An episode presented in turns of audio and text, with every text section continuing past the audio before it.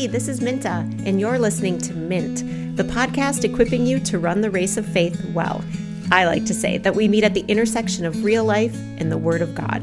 Together, let's find practical ways we can grow stronger in our faith, live according to truth, and love those around us. I love hearing from you. So, if you've been impacted by the show, or have a question, or just need prayer, please drop me an email at the address listed in the show notes. Mint is listener supported, and we would be so honored if you would consider making a donation to help keep us on the airwaves. All donations are tax deductible. Simply head to our website for more details www.amintageisler.com. Let's do this faith journey together.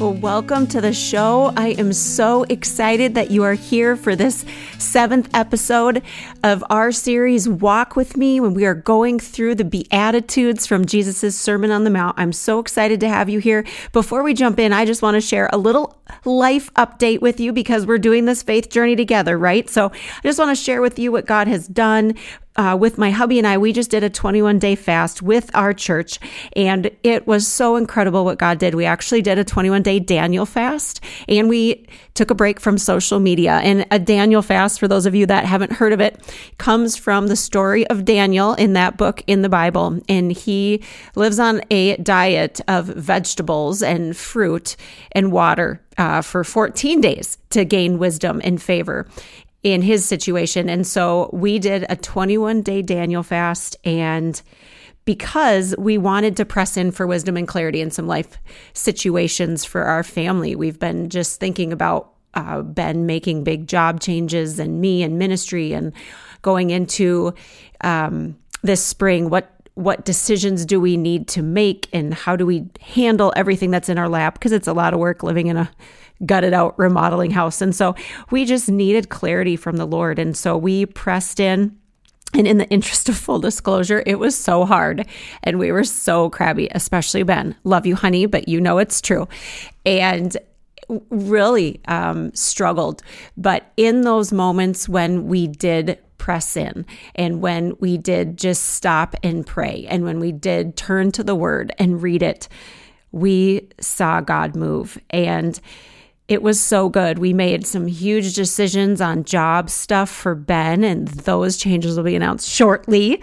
Uh, there was a lot of clarity given for me, but mostly I just experienced a renewing in my spirit, and I just got so encouraged by God. And He showed me the things that were holding me down, and the things that were tripping me up, and the things that were making me feel sad and depressed and just really frustrated and weary uh, in the ministry walk. And so he revealed those things to me and he he clarified to me what actually was hurting me and then he gave me some insight about what I can do to make some changes and he just brought about these uh, encounters with people where I would just ask a question and they would give me an answer and it would be just what my soul needed. You know, I had run into um, an area FCA director uh, Zach, if you're listening, you and your wife Tanya, and we had dinner with them. And I had asked him, I said, Well, how do you handle negative feedback? What do you do?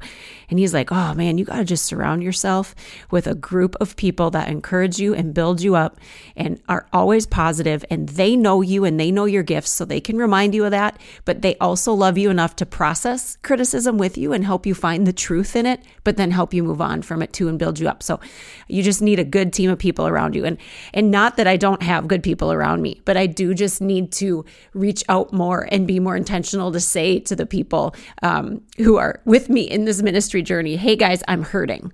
Can you help me process this and move forward? So, even just little things like that, God just used it to uh, renew my spirit and fix my heart. I love it. He gave really good next direction for Ben. We both feel a peace. We had made a list before this started of like 25 things that are on our plate.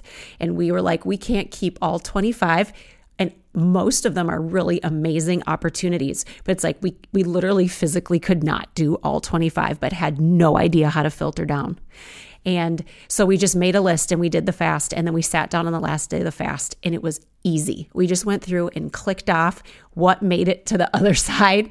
And it wasn't hard, it wasn't confusing. We just had so much peace and clarity. Um, but it's so funny. The day that we could start to eat normal food, after school, Ben came home. He had a couple cookies, which he was really excited about. And then we were working on the bathroom in the basement. And we were in there talking and laughing and hanging up towel bars. And our son, who's seven, comes in and he says, Mom, what's wrong? And I said, What? He's like, You guys are laughing. And it just was, we had been so crabby for 21 days that he thought something was wrong because we were laughing because he was so not used to hearing us laugh. And so, oh man, we then we felt even worse and laughed even harder. It's like, wow, we really must have been a hot mess. But it was so good what God showed us. And sometimes when we purposely put ourselves in positions like that where we just become desperate for God, he shows up, He meets us when we seek Him. And so we got clarity. We also realized how addicted to sugar and carbs we are, but we are just really thankful for that intimate time. And I'm excited to share with you. Uh, moving forward, what some of the big changes are coming for our family. But really excited about that. And that is for another show.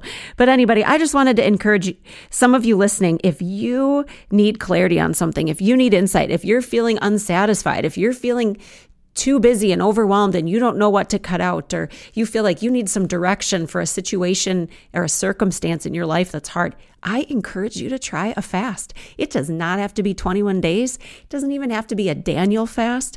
Maybe you just do one week where you turn off social media and you don't eat dessert or something.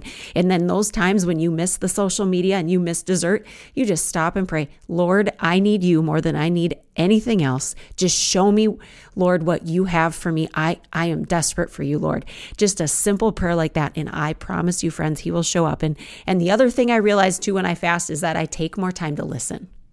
I think in, a, in daily life, I do a good job of praying, but I don't always then sit in silence and wait for an answer or wait for a Bible verse to come to mind or wait for somebody to call and give um, oh, something they heard from the Lord for me. So listening is a really important important part of fasting too is making sure we're silent enough to hear what God is saying as we press in to seek Him. So, all right, that is enough for my uh, pitch for why you should fast. I just wanted to share my life update with you, though, and just tell you that I feel so renewed and so encouraged. I'm excited now to jump into Beatitude number seven, the peacemakers. So let's pray. God, we just thank you so much for who you are. Thank you for this Sermon on the Mount and what it teaches us about how we walk in step with you. Will you give us eyes to see you, ears to hear you, and hearts that are open to receiving a word from you and following through? In your name we pray. Amen. Okay, I am going to read the seventh beatitude. We're in Matthew 5, verse number 7 says this God blesses those who work for peace for they will be called the children of God. God blesses those who work for peace, that's the peacemakers, for they will be called the children of God. Now, God is a God of peace. And we probably already know that, but in Hebrews 13 20, he is called the God of peace. In Romans 16 20, he, it is said he is the God of peace. May the God of peace be with you.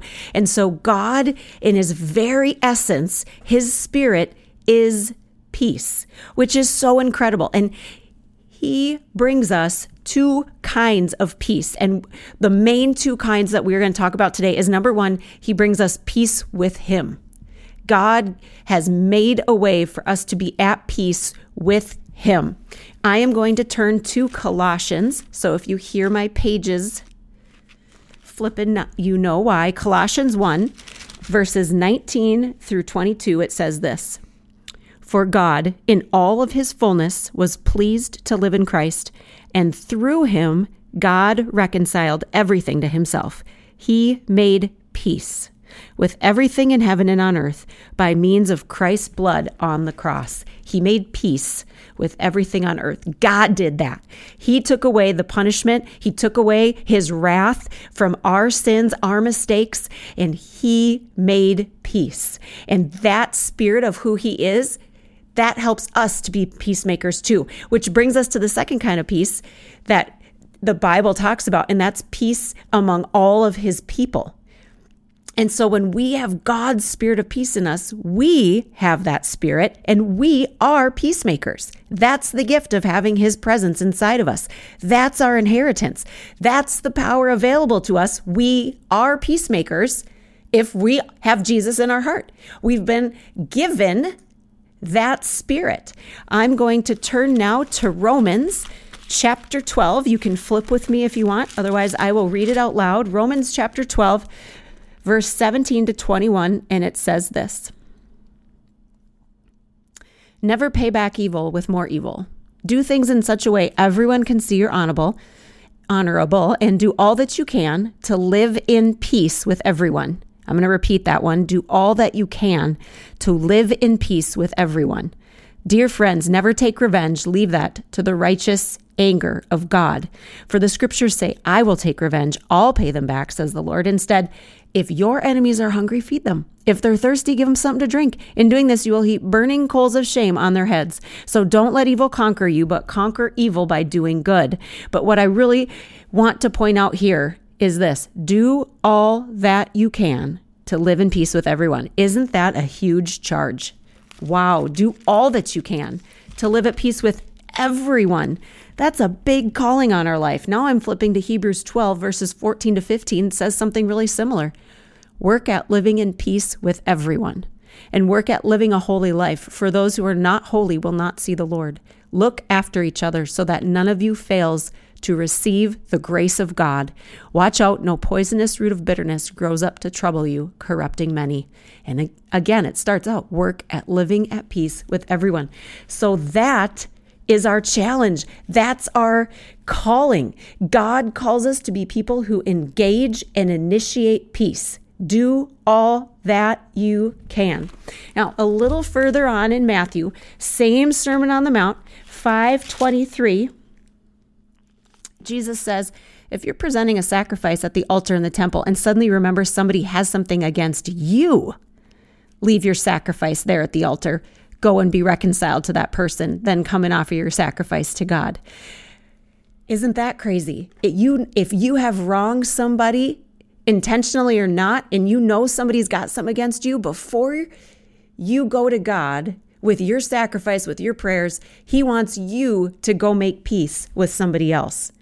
If somebody has something against you, isn't that crazy? So, what does this look like? Well, let's, like most of the things that Jesus asks of us, be at peace with everyone and do all that you can. Um, and before you present a sacrifice, go to the altar. What does that look like? It's pretty radical, right? This whole section on the Beatitudes and then the Sermon on the Mount, the rest of it that follows, Jesus calls us to live so radically.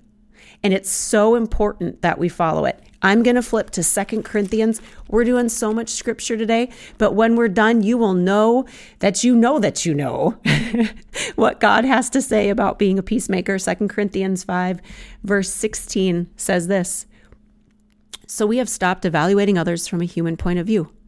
At one time, we thought of Christ merely from a human point of view and how differently we know him now. This means that anyone who belongs to Christ has become a new person. The old life is gone, a new life has become. And all of this is a gift from God who brought us back to himself through Christ. And God has given us this task of reconciling people to him. For God was in Christ, reconciling the world to himself, no longer counting people's sins against them. And he gave us this wonderful message of reconciliation. Man, how important is that? We are called to be at peace with others because we are his ambassadors to help make a way for others to be at peace with God. We because we are at peace with God, share that peace with others so they can find peace with God. That's how important it is. And now, how radical is that? I'm going to flip to Proverbs. Love the Proverbs. Read one every day. Would highly recommend it if you want to grow in wisdom. Proverbs 25, verses 21 through 22 says this If your enemies are hungry, give them food to eat. If they're thirsty, give them water to drink. You will heap burning coals of shame on their head, and the Lord will reward you. That's how radical it is. We are to be at peace with everyone, even our enemies, those who hurt us. We are called to try to bring peace there by feeding them and giving them something to drink, giving them clothes. This is not an easy call, this peacemaker thing. Nowhere in scripture yet have we found it say, be at peace with everyone who's easy. Be at peace with everyone who treats you nicely. Be at peace with those who have the same viewpoints as you. be at peace with those who are super sorry for how they wronged you. None of that's in here. It says, you do what you can to be at peace with everybody, regardless of how they treat you. This is radical and hard, and it requires humility. We have talked about humility, right? That was the one of the first Beatitudes. I think it was number three when we were talking about the holy emptiness. What is the posture of our heart so that God can fill us up with his righteousness? Humility, laying aside our right, what we deserve, what we think we're owed, what's fair, laying that aside, humbling ourselves for the sake of somebody else, so that we can reconcile other people to the Lord, that we can be ambassadors of peace to them. Now, this is shown so beautifully in Second Corinthians. So I'm going to uh, flip back there. Second Corinthians 6, verses 3 to 10. We live in such a way that no one will stumble because of us. And no one will find fault with our ministry. In everything we do, we show that we're true ministers of God. We patiently endure troubles and hardships and calamities of every kind. We've been beaten, put in prison, faced angry mobs, worked to exhaustion, endured sleepless nights, and gone without food. I'm going to keep going. We prove ourselves by our purity, our understanding, our patience, our kindness, by the Holy Spirit within us, and by our sincere love, we faithfully preach the truth. God's power is working in us. We use the weapons of righteousness in one hand for attack and the left hand for defense. We serve God whether people honor us or despise us, whether they slander us or praise us. We're honest, but they call us imposters. We're ignored, even though we're well known. We live close to death, but we're alive. We've been beaten, but we're not killed. Our hearts ache, but we always have joy. We are poor, but we give spiritual riches to others. We own nothing, yet we have everything. This, I think, paints a beautiful picture. No matter how we're treated, no matter what we endure, we keep going with that message of God's love. We keep being at peace with everyone, doing everything that we can. I just think it's such a wonderful picture. We forgive, we love, we are patient, we are kind, we keep going, we serve, we are honest. That's how we be like Jesus. A peacemaker is a humble, Christ like person that puts others first and lays down its rights for the sake of peace. Now, I know that this seems a little bit extreme, but remember, we do this because God first made peace with us. When we didn't deserve it, when we didn't earn it, when we were lost, He made peace with us because of Christ's blood, and He guaranteed our eternity in heaven forever. And out of our gratefulness for that, and out of our reverence for Him and His love for us, we do this for other people. So, Minta, you ask. It's a lot of really nice scripture. That's great. I, I know now what so much says about peacemaking, but this all sounds good, Minta, but I've heard it before, probably on your podcast. But what does that really look like? Because Minta, if you knew my situation, it's it's really bad. I have a neighbor who's so mean. I've done nothing to them. I don't even know what I can do, but they literally close the door when I come. Or I have a wayward kid who wants nothing to do with me because he doesn't want anything to do with his faith. So, how am I supposed to make peace with that, Minta? I've tried a million times. My son won't talk to me. Or maybe I have a spouse who was unfaithful to me. I can't even look at him in the face right now, Minta. How do you expect me to expend, extend peace to that person? Or maybe you have a coworker who took credit for your great idea and they talk badly about you behind your back. They're sabotaging you at work. Do you honestly need to help that person? I mean, so often we read about these wonderful ideas in scripture, like being a peacemaker. And then we get to a situation in our life that's overwhelming or extremely hard, or we're being wronged, and it is so difficult to implement that. It's so difficult to put aside your own feelings, put aside your own situation, and press on no matter what the response is. So, how do we start? Because I want to acknowledge and leave space for the fact that there's many people listening to this that have difficult relationship situations. And I don't want it to come across flippant at all. Like, hey, just pick up your cross, die to self, let's go, no big deal. What's your problem? Let's do this. No, this costs. This is hard. That's why we do it together. That's why we encourage each other. That's why you need, like I was talking about uh, what I learned with my fast, you need a group of people around you going, You got this. Don't give up. I see you. Keep going. Because implementing this, being a peacemaker, doing all you can to be at peace with everyone is not easy and you will get tired. You will get weary. It might feel hopeless, but we got to link arms and do this together and keep going. So I'm just going to give a few practical ways that I think we start this. Number one, it's always good to ask God for help. If you don't know where to start, start there. Pray. Ask God to show you what you could do. Just ask him to reveal the next step or give you wisdom or insight into that person's life. Like, God, show me your heart for this person. God, show me what's really going on here. The Bible says that if we pray and ask for the spirit of wisdom and understanding, it will be given to us. So do that. And then the other thing I would recommend pray for that person's, for God to bless them. Pray for their blessing like the verse in Romans says, to pray for your enemies. Pray God will bless them. It is almost impossible to stay mad at somebody when you are praying for the Lord to change their heart, their life, to fill them up to overflowing, to give them hope that passes understanding. This is what God tells us to do because when we start praying for blessing for other people, we can't help but start to have love start flow out for that person. And that just helps us not get bitter in our heart. That helps us to have more empathy for that other side. It gives us maybe just a step up in our situation because it doesn't allow bitterness to take root. If you're praying for somebody, for the Lord to bless their life, it's really hard to stay bitter or angry at them. So pray. Pray and ask God to help you, and He will. The second thing is um, we have to be willing to humble ourselves and initiate. And so, even if you've initiated before, even if you don't want to initiate, we have to just take one step first. Is in as far as it depends on us, the Bible says, do what you can. So that sounds a lot like some of these catchphrases. Hey, could we talk?